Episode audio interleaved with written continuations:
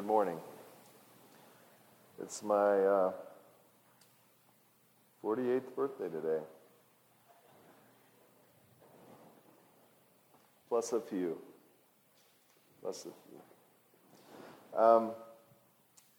If you're new or haven't been here much, we've been in the Sermon on the Mount for a while. And that's what we're going to do today. 4 weeks ago, Nate spoke about prayer, the Lord's Prayer. And 3 weeks ago, Brian spoke about forgiveness, Brian Chesney. 2 weeks ago, Justin spoke about fasting, and last week, as Therese mentioned, he went a little rogue and went back to the Old Testament first, but he circled back to the very last part of chapter 6 in the Sermon on the Mount, and he was drawing out some foreshadowing from the Old Testament of things that Jesus talked about there. Let's start off today by reading the portion of this scripture that I think we can tackle. Let's start in Matthew 6. I'm going to start at verse 19. Familiar verses to most of us, but let's go over this together. Matthew 6:19. Do not lay up for yourselves treasures upon earth, where moth and rust destroy and where thieves break in and steal, but lay up for yourselves treasures in heaven, where neither moth nor rust destroys, and where thieves do not break in or steal.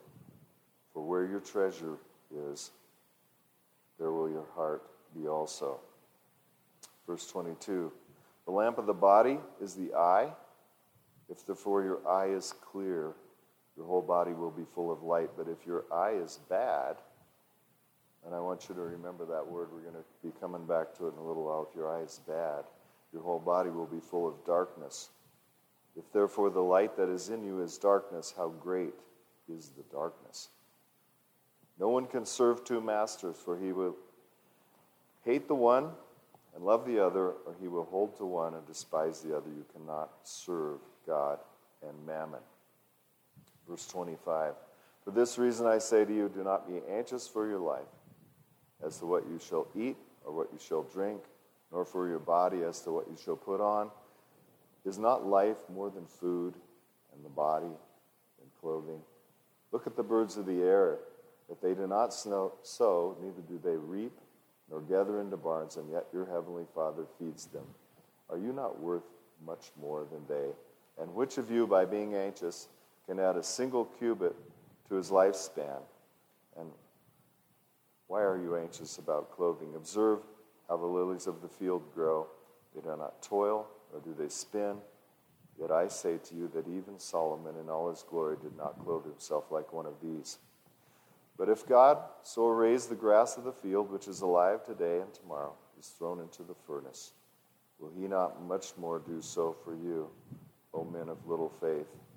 Do not be anxious then, saying, what shall we eat, or what shall we drink, or with what shall we clothe ourselves? For all these things the Gentiles eagerly seek, for your heavenly Father knows that you need all these things. But seek first his kingdom and his righteousness, and all these things shall be added to you. Therefore do not be anxious for tomorrow will care for itself. Each day has enough trouble of its own. Matthew 6. I don't know if any of you got them. I wrote down the dozen or so scriptures that we'll be looking at today, and the reason they're handwritten is, once more, I had a computer printer glitch, so I went to tweak my sermon notes, and after I had shredded the previous version, and they wouldn't print, so I hurriedly hand scratched, and that's where we are. But it's fine. It's fine. We're gonna break this into a couple pieces, and I'll just say, you know, if you think about the passage we just read, I think there's three main sections to it, although they're all tied together. The first one is treasure. Verses 19 through 21, it's about treasure, whether it's earthly or heavenly. And the The next verses are about our eyes, what we see, how we see, our vision. And then I'll leave this one sort of by itself. Verse 24 is just a pure, simple statement by the Lord, not being able to serve God and mammon. And then after that, it's about anxiety and worry. So that's how I'm thinking of it. We're going to start with the treasure part, all right? You notice Jesus here, he starts off and he tells us what not to do first. Don't lay up for yourself treasures on earth. He tells us what not to do. And the next verse, he tells us what to do. Lay up treasures for yourself in heaven. And then in the next verse, verse 21, he tells us the why. Why do we lay up treasures in heaven? And why do we not lay them up on earth? Because he's just telling us this basic principle. Where your treasure is, that's where your heart's going to be.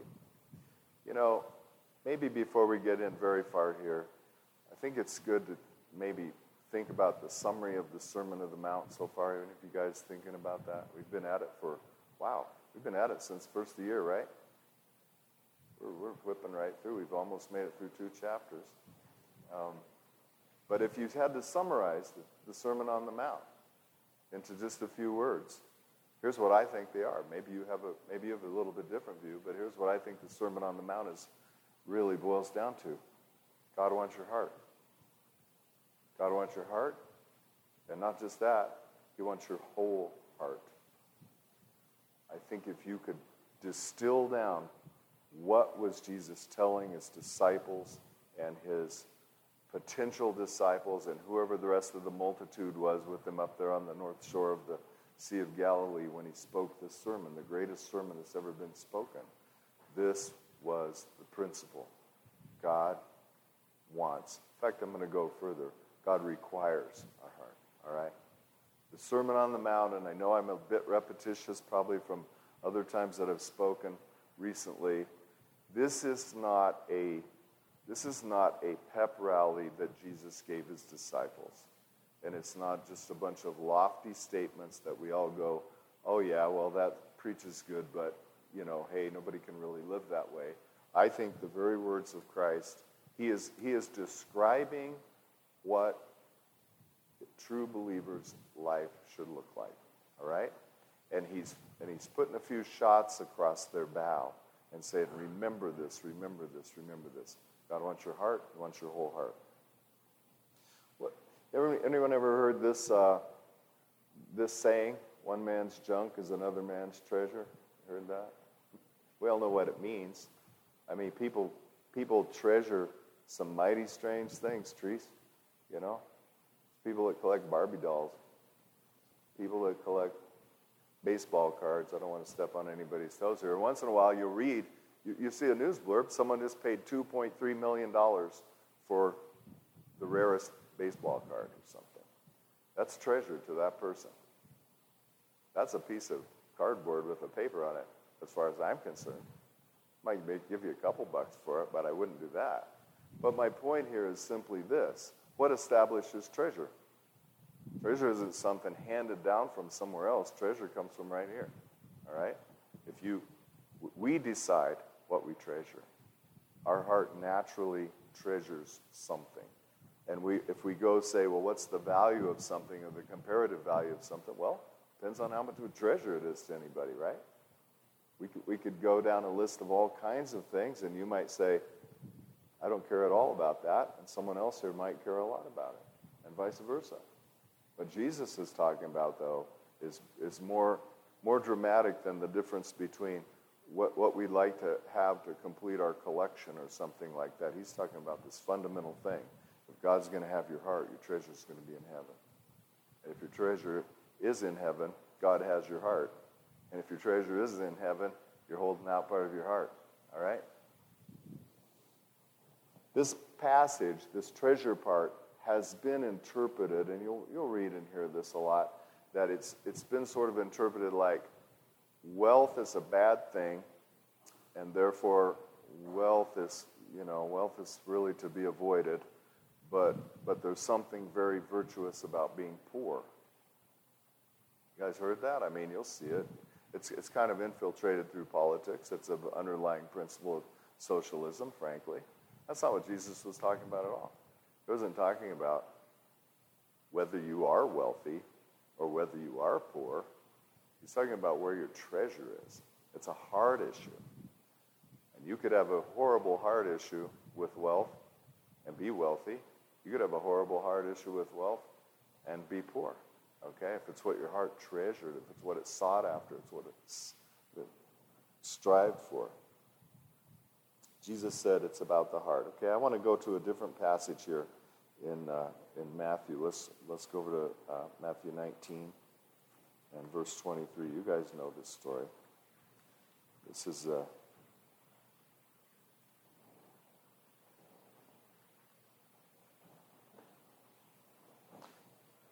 I want to be clear, Jesus made this statement. It's hard for a rich man to enter the kingdom of heaven. Right? He says it right here in Matthew 23.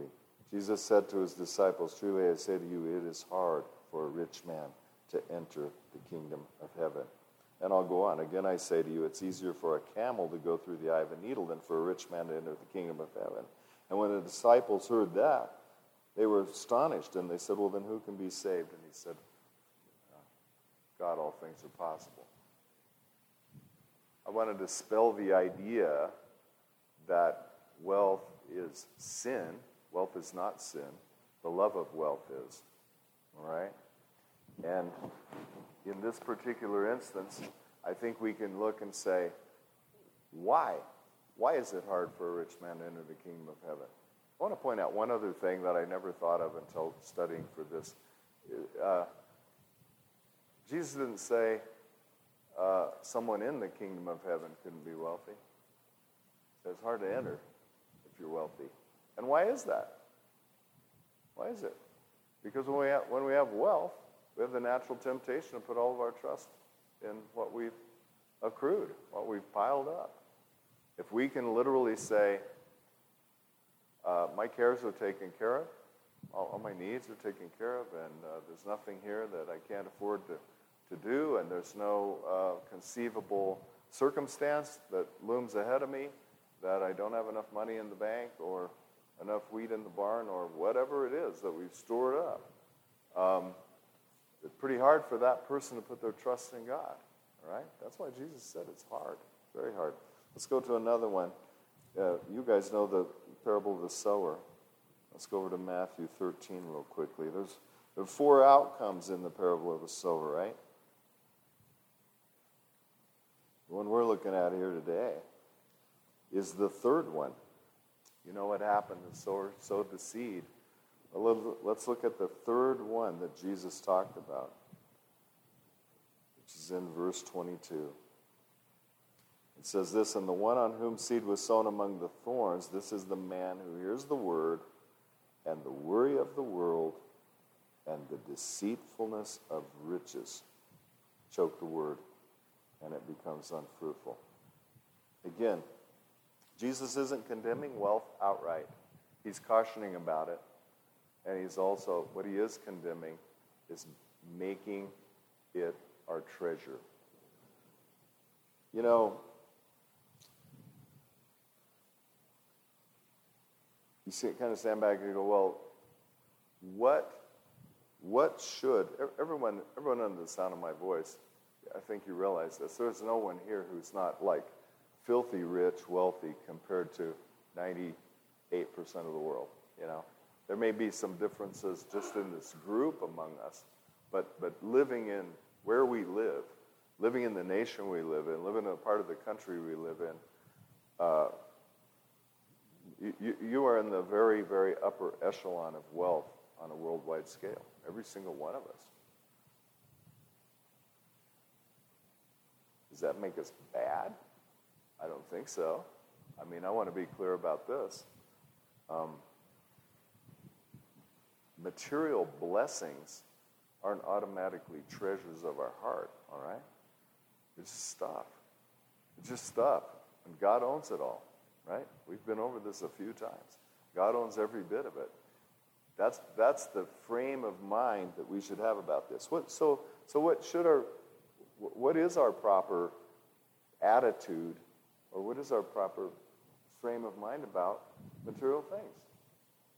I think it really boils down to two things, really. Contentment. That's the first one. We're going to look at a couple of verses. Jesus has admonished us. Paul does in epistles. Be content. Whether you have a lot or you have a little, the measure of your heart is, are you content? You know, they do surveys, and I'm sure you've read them. Like if you just go out in the world and say, hey, you know, what would it take you to be content? By the way, Nate, I might have to get a tip from you, like how to shut this blower down a little bit before it blows the... I see you go over and do it, but I never pay enough attention to know how to do it. What is it? Is it right over here? I turn the thermostat down? What do? They do surveys to see what people think it would take to make them happy or to make them content. And you know what they invariably find? They invariably find that that no matter how much people have, their belief about being content or happy would involve having about 1.5 to 2 times as much as they have right now.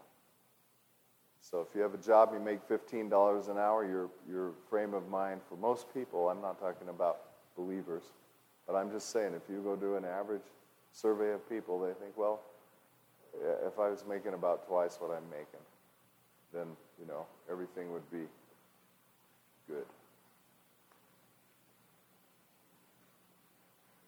That's crazy. Because there's always a number twice as big as the one you have, right? You could apply it to your wage, you could apply it to your salary, you could apply it to the square footage of your home, you could apply it to the balance of your bank account, you could apply it to the number of vehicles in your... whatever. People are naturally discontent when their treasure is earthly. All right? For us, as bondservants of Christ, is contentment like an optional thing we ought to work at? I don't think so. I think it is a fruit of a new heart. It's a fruit of a heart that belongs to God. The other aspect of how we view, how we treat material things, and this is so key, stewardship. It's His stuff. It's God's stuff. Whether it's in your bank account, parked in your garage, in your refrigerator, it's His stuff. It's all His stuff. He can bless us. Praise God, He does bless us. You know, it's a wonderful thing to be blessed by the Lord. But all the things that, anything that we have materially, or that we say we possess, well, possession is like a kind of a euphemism for, it's in our sphere of responsibility, all right? Makes sense? They say, yeah, it makes sense, Steve. Move on to something a little more, you know, a little more meaty. Let's look at a passage here in 1 Timothy.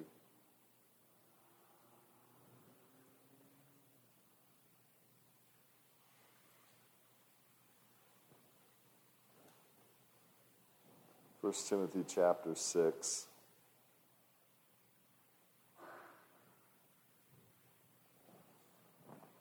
We're going to start with verse 6. But godliness actually is means of great gain when accompanied by what? Contentment. For we brought nothing into the world, so we can take nothing out of it either. And if we have food and covering with these, we shall be content. But those, here's that warning, those who want to get rich fall into temptation and a snare and many foolish and harmful desires, which plunge men into ruin and destruction. For the love of money is a root of all sorts of evil, and some, by longing for it, have wandered away from the faith and pierced themselves with many a pang. Probably everyone here is pretty familiar with that passage of Scripture, right? Parts of it are misquoted. You'll hear people often say, money's the root of all evil. That's not what the Scripture says. Scripture says the love of money is the root of all kinds of evil. It is a heart issue. If it gets old having me repeat that, I'll apologize ahead of time. The Sermon on the Mount is all about our heart. It's all about what God expects, what He requires. And this is totally a hard issue. Contentment is a hard issue. Stewardship is a hard issue. I want to put something. Well, first of all, I'm going to make this statement that I believe contentment and generosity are intertwined just like this. In fact, I'll go so far as to say I've never seen a discontent person that displayed godly generosity. If you think of one, you can come tell me after the service. I've never seen a discontent person who manifested godly generosity. And I would say the converse is true. I've never seen a person that demonstrated godly generosity who wasn't content. I think those two are just inseparable. They're intertwined together. And what are those? They're the earmarks of what God expects of us, right? Everyone understand that? You know, there's a difference between treasure and profitability. I'm going to make a couple statements to business people here.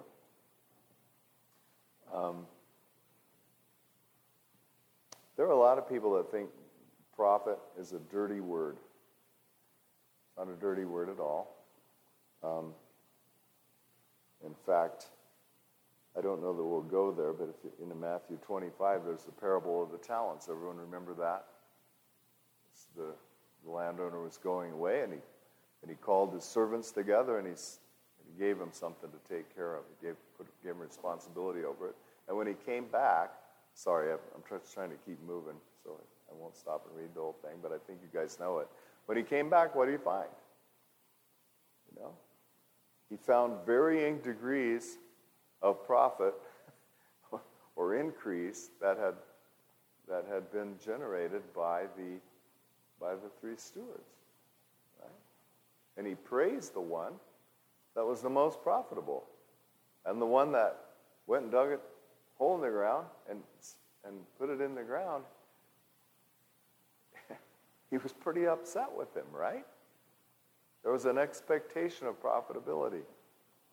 You can be in business, and you could operate your business with an objective of laying up a lot of earthly treasure. People do, and people succeed at it. Or you could run your business as a bondservant of Christ and say, "The Lord has put this opportunity in front of me, in front of my business." Some of you guys are builders, you know. I've been more in manufacturing.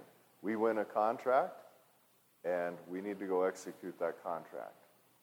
I can tell you from absolute personal experience, there were times we made a fair amount of money, and I wasn't real satisfied with our stewardship of the opportunity. All right? Why? Because we should have made, if we'd have done a good job, we'd have made this percentage. We kind of fumbled around a little and fell short. There were other times that I knew the stewardship of my team in that effort was extremely good, although we didn't make as much money. But we took a very tough and challenging situation. I'm not bragging. I'm not complaining. I'm just trying to put this in the real world. We don't want to confuse profitability with the hoarding of wealth. They're not the same. Being profitable is an expectation of stewards. And for me, as a business person, being profitable was it's stewardship. If the Lord has put my hands on this plow, or this steering wheel, or whatever, and entrusted me with these resources and these opportunities, shame on me if I squander them, right? Simple stewardship.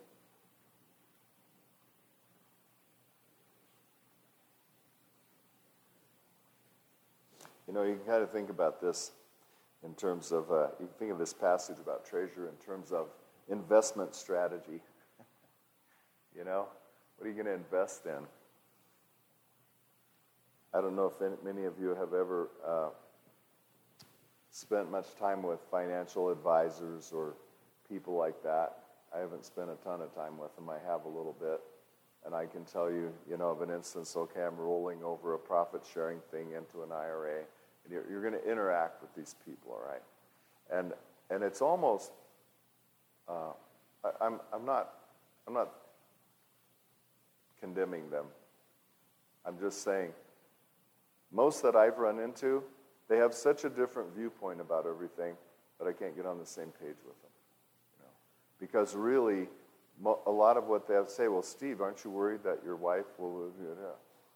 No, I'm not worried about that. Well, but don't you want to be sure that you have an annuity to pay you? No, I'm not worried about that.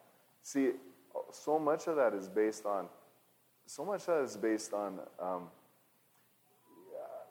we want to nurture in you some anxiety and a strong sense of uncertainty about the future because we have a product to sell you. All right? And if there's somebody here selling that product, please forgive me. I'm not trying to be harsh. But I will say this. Even think of, I'm jumping ahead a little bit. What is most marketing? What is most marketing thrust other than this? Create covetousness in your heart. I'm going to show you something that you're not going to be happy unless you have it. All right? Think about it. Think about ad campaigns. You're going to be stronger, better looking, live longer, more popular, you know, whatever. So much of it is based on that. We just need to be prudent about it. We need to not be deceived. You know, I think David, the psalmist David, let's go back and look at a couple of Psalms real quickly. I think David sort of got this in a unique way. That's why we love the Psalms, and that's why David was described as being a man after God's heart. Was he perfect? No, we've talked about that a fair amount. He dropped the ball a few times rather badly. But his writing in the Psalms is very unique in this regard. I want to draw your attention. Well, I'm going to just say this. I put Psalm 42 on my scripture list, not a particular verse, because last week, Therese led us in the song. As the deer panteth after the water, so my soul longeth after thee. And it goes on to say, I love you more than gold and silver.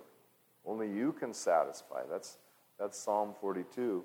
Let's look at a couple verses here out of Psalm 84, which is, there are at least two worship songs you might recognize that come out of here. I just love this verse, starting with 84:10. For a day in thy courts is better than 1,000 outside. By the way, I'm reading from New American Standard. I should have said that at the beginning. Yours might read slightly different. A day in your courts is better than 1,000 outside. These kinds of things are why David was called a man after God's heart, because David said, he goes on to say, let's just finish it, I would rather stand at the threshold of the house of my God than dwell in the tents of wickedness. What he's saying there is, I just want to be on the porch. I just want to be on the porch where I can look in, because if I could behold your presence, if I could behold your beauty, that's worth more to me than 1,000 days of anything else I can imagine. Hunting bugling elk on a great fall morning, or fish in the Gunnison Gorge, you know? I mean, do we enjoy those things? Oh, man, I do. They're fantastic. And I'm not knocking them. They're just God's blessings to us. But compared to being in God's court, Nate, I'll bet we won't even think about it. It won't even cross our mind. We'll be so blown away to be in the presence of the Creator who spoke all of those things into existence by the power of His Word. See, David had that in his heart. David's heart was after some eternal treasure. One of the words we learned years ago said, help me, Peg,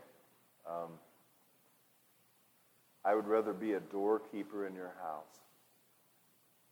I'd rather be a doorkeeper in your house than to take my fate on myself. I love that hard attitude, because that's the hard attitude that God's looking from us. I want to look at the parable of the rich young ruler. Matthew 19.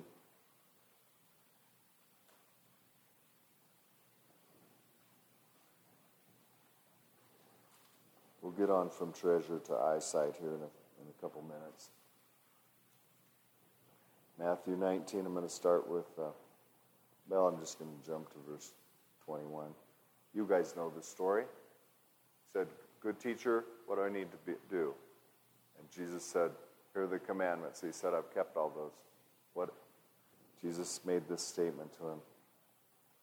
If you wish to be complete or perfect, go and sell your possessions and give to the poor, and you shall have treasure. Whoops, look at that.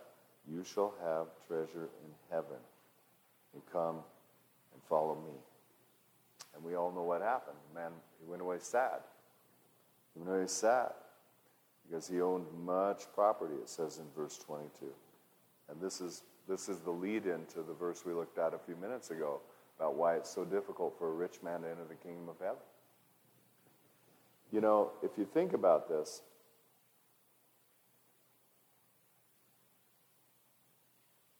why would selling his treasures and giving it to the poor have put his treasure in heaven? That seemed like a silly question. Was it that the poor needed the money and them getting the proceeds of his estate? No. No. Jesus was drilling right down to his heart. He was drilling right down to his heart at the very thing where he knew the hang-up would be. And the reason that the rich young ruler walked away sad was because his heart wouldn't change. He could not change his heart to say, I want my treasure somewhere other than where I have it right now, right? He had laid up a lot of earthly treasure. But that was of more value to him than heavenly treasure, eternal treasure. Think about this.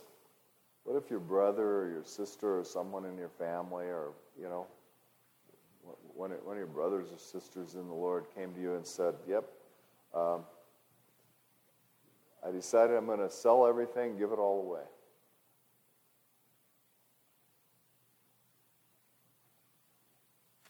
How many of us would go, whoa, whoa, whoa, whoa, whoa, whoa, whoa, wait a minute. Well, let's wait a minute here. Let's not get carried away. We'd talk him out of it, wouldn't we? Why don't you just experiment with giving a little bit more than you've been giving? Or, you know, come on, after all, you have your family to think of and your retirement plans, and you worked hard for it, you deserve it, you know? We could stumble someone. Don't misunderstand what I'm saying. If you came to me and said, you're going to sell everything and give it away, I at least would say, are you sure? Are you sure you heard from God about this? You know? Are you sure sure it's what you're supposed to do? But I've said it before. What Jesus taught here was very radical. And what he asked of the rich young ruler was radical. Right? He could ask us to do something radical. I think in the Sermon on the Mount, he does ask us to do things and to think things that are radical, and by that I mean they're radical in terms of the economy and the governance of the world around us.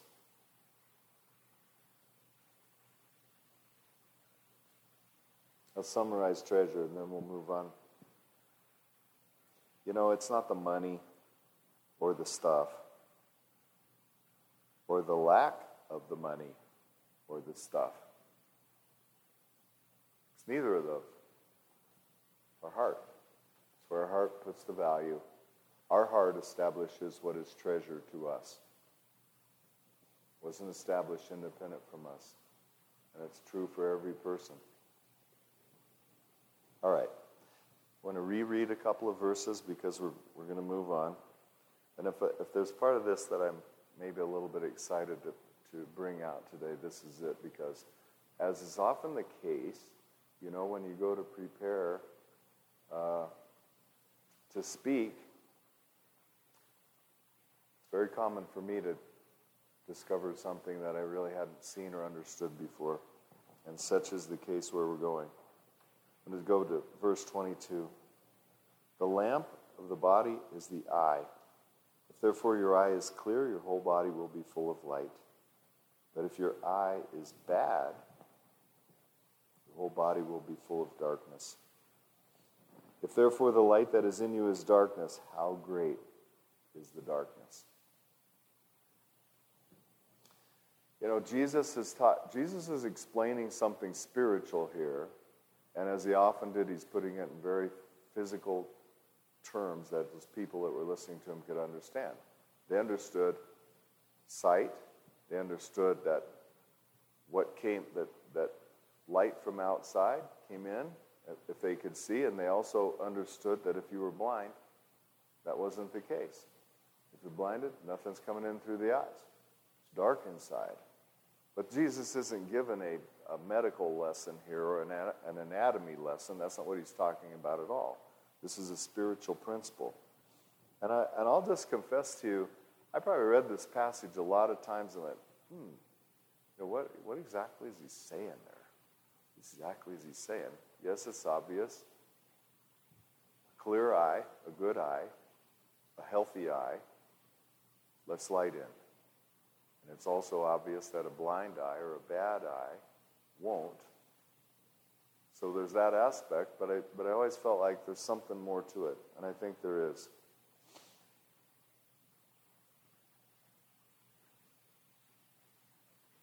I want to look at a couple scriptures.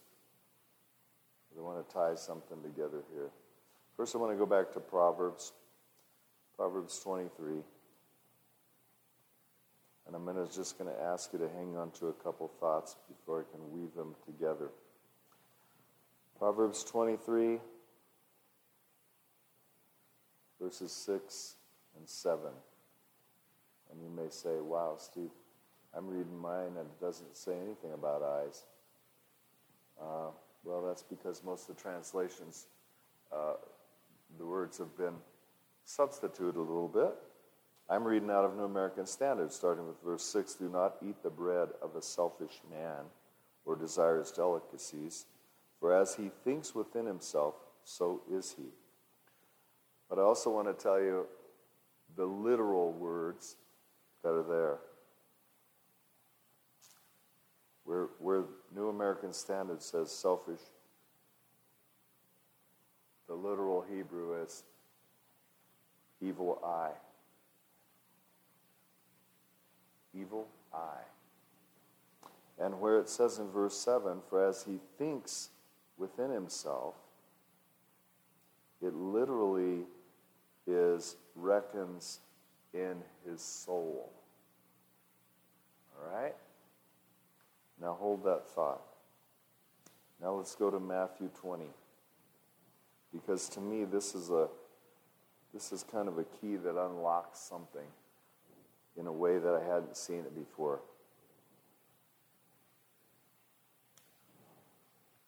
This is the parable of the vineyard owner. And I'm going to read the whole thing. Starting with verse 1, Matthew 20. For the kingdom of heaven is like a landowner who went out early in the morning to hire laborers for his vineyard. And when he had agreed with the laborers for a denarius for the day, he sent them into his vineyard. And he went about the third hour and saw others standing idle in the marketplace. And to those he said, you too go into the vineyard, and whatever is right I will give you. And so they went. Again he went out about the 6th and the 9th hour and did the same thing.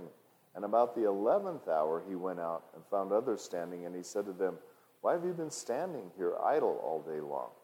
And they said to him, because no one hired us. And he said to them, you too go into the vineyard. And when evening had come, the owner of the vineyard said to his foreman, call the laborers and pay them their wages, beginning with the last group to the first.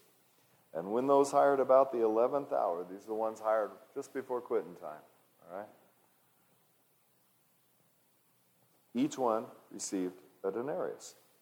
And when those hired first came, they thought that they would receive more, and they also received each one a denarius. And when they received it, they grumbled at the landowner, saying, these last men have worked only 1 hour, and you've made them equal to us, and who have borne the burden and the scorching heat of the day. But he answered and said to one of them, friend, I'm doing you no wrong. Do you not agree with me for a denarius?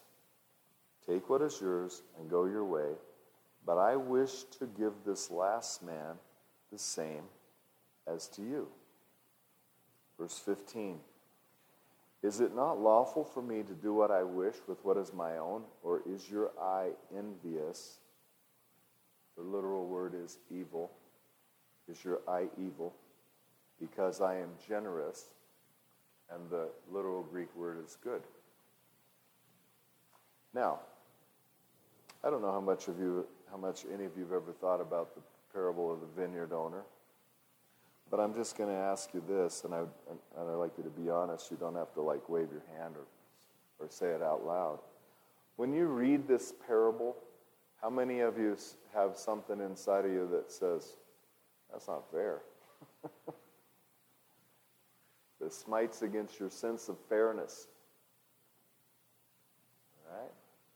Like I said, you can keep your mouth shut. You don't have to say anything. But give you a quick history lesson. Anybody know about the Fair Labor Standards Act of 1938? That's when the government got in the business of saying, see when the vineyard owner here said, is it not lawful for me to do what I wish with what is my own? He had not encountered the Fair Labor Standards Act of 1938, because when he said that, he did have control over it, and it was his to do with as he chose. We're in a little bit different time now, and it keeps changing. I don't know if any of you have ever dealt with the Department of Labor.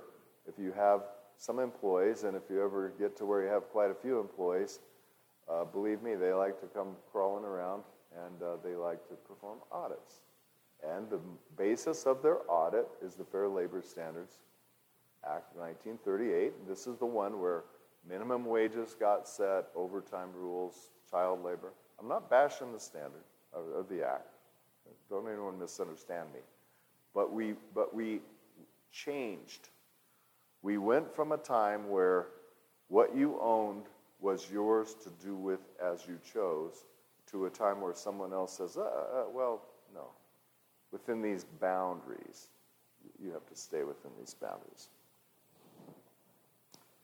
Why did the vineyard owner say, or is your I evil because I am good? And I want to point out one more thing to you. This word for I that we read back in Matthew 23, where it says, but if your eye is bad, it's the same word. In the Greek, it's the exact same word.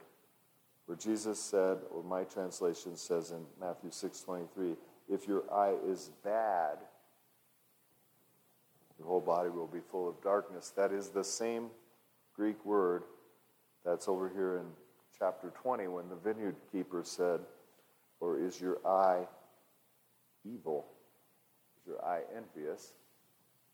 And I think, going back to what we read in Proverbs, which, of course, wasn't written in Greek. It's written in Hebrew. Now, I don't claim to be a Hebrew scholar, but I know how to read commentators pretty well. And one of the things that you find here, there's a Hebrew concept or recognition. Rick, maybe you can shed some light on this for you. You ever hear of the evil eye? The evil eye is a Hebrew concept. And the evil eye basically means this. It's an eye that covets something that someone else has. And it even goes beyond that. I want the thing you have, and furthermore, I don't want you to have it. Sounds pretty evil, doesn't it? Sounds real evil. This is a Hebrew concept to the best of my understanding. I think there's a thread here. I think that what we see the vineyard owner saying in Matthew 20 sheds light for me on, no pun intended, but sheds light for my understanding of what Jesus was talking about in Matthew 6. Okay? We know he wasn't just talking about physical vision and physical blindness. We know he was talking about something spiritual. Here's what I think an evil eye really means. I go with this Hebrew concept as I understand it. And if your eye is evil, the earmarks of it, the signs of it are, you're coveting something. You are not going to be able to rejoice over generosity that you see someone else receiving that you didn't receive. Hear me now. There's going to be grumbling and there's going to be discontentment.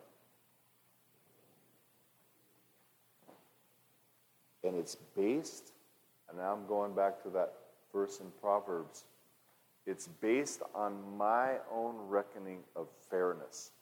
That's why I ask after I read the vineyard owner's parable, how many of you do you read that and you go, well, that wasn't fair.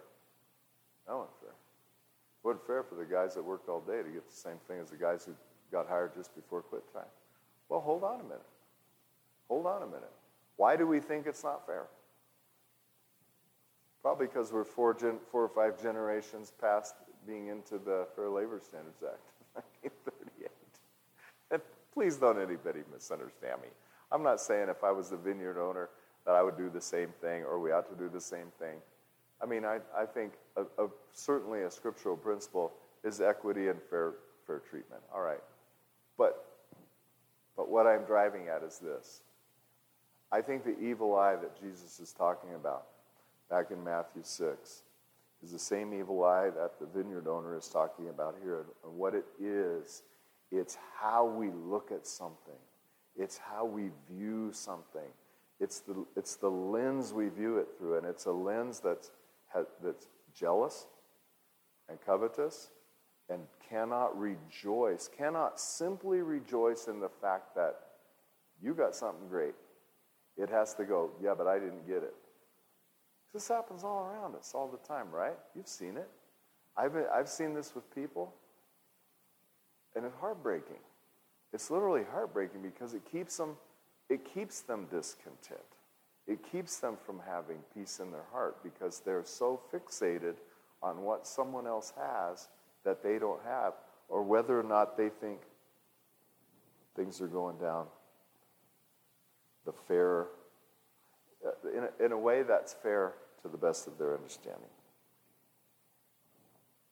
You know what? I'm probably only halfway through, so we better find a stopping point here, right? There's a fair amount left here. The next verse is a standalone verse. Can't serve God and mammon. Jesus isn't saying, you're not capable of it, or he's making a statement. No, it doesn't work that way. People will often say that with regard to treasure or these other things we're studying today, that they're what's the best word? I'm not sure I can think of it. They say, no, I'm good.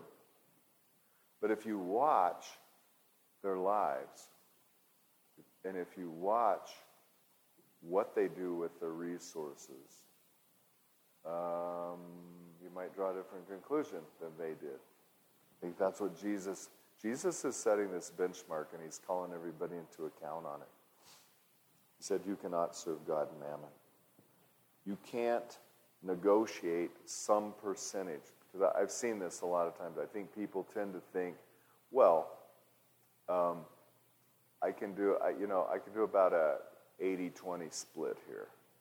You know, as long as I can hang on to 20% of the mammon part, and Israel even tried to do that.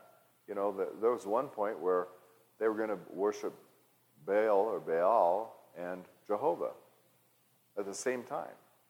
But they were going to be sure that Jehovah got the ox and Baal just got the ram or something. I didn't even go back to that scripture. Jesus is saying, no. It's 100% because it's your heart. And your heart is either 100% locked into earthly, worldly things, treasure, mammon, or your heart is 100% belongs to God. And therefore, you're laying up treasures in heaven. Let me make a couple of summary statements. What we're not getting into here is anxiety. I'll give anxiety 1 minute. Jesus didn't say, try not to. He said, stop it. The literal translation, he just said, stop it. Don't be anxious about these things. You know people that say, well, I'm a worrier. That's just how it is. That's my nature. That's my self-identity. I can't help it. I try not to do it. Jesus said, don't do it. And I'll put this shot across everyone's bow, and then I'll give you all a rest. At the end of the day, worry and anxiety are a manifestation of lack of trust in God. That's what it boils down to. If we're worried about where our food's coming from, our clothes are coming from, or any of these things, I mean, this is what Jesus said. Your Father loves you. Therese brought it out last week. Your Father loves you. He provided these things. He knows what you need. He's taking care of you. Don't worry. Worrying isn't going to change anything anyway. None of us can change anything. Jesus said, it's kind of an interesting thing, you couldn't add a cubit to your lifespan. Well, a cubit's 18 inches. Your lifespan is like in years. There's a couple different versions, and your ESV probably says you can't add an hour or something to the span of your life. And then the other one is I can't add, height by straining and thinking about it. They're both true. I think you can go with either translation. The point is, you're not going to change anything by being anxious about it or worrying about it, right? What does God want from us? What does he expect from us? Please don't go away from what's been said here today thinking, I need to work on treasuring my money and stuff less and treasuring God more. I need to work on clearing up my vision. Or I need to do a better job of splitting my service between God and mammon. I need to try to worry less and trust more. Please do go away with this. God wants your heart. God wants your whole heart. He requires your whole heart. You will not ease your way. You will not work your way. He wants your heart. He wants your heart changed. And if we love the Lord with our heart, soul, and mind, and our neighbor as ourselves, which Jesus said, all the commandments, right here, guess what? Our treasure will be in heaven. It won't be on earth. Our treasure will be in heaven. Our eye will see clearly. It won't be a bad or an evil eye. It won't be covetous. It won't be jealous. It won't be walking around feeling unfairly treated or making our own reckoning of how something should be, how something should have been fair. We'll serve God, not mammon, and we'll trust God, and we'll walk in freedom from worry and anxiety. That's what the Word says. Thank you for your patience. I love you guys. And I do appreciate your patience. I'll yield to us communion this morning.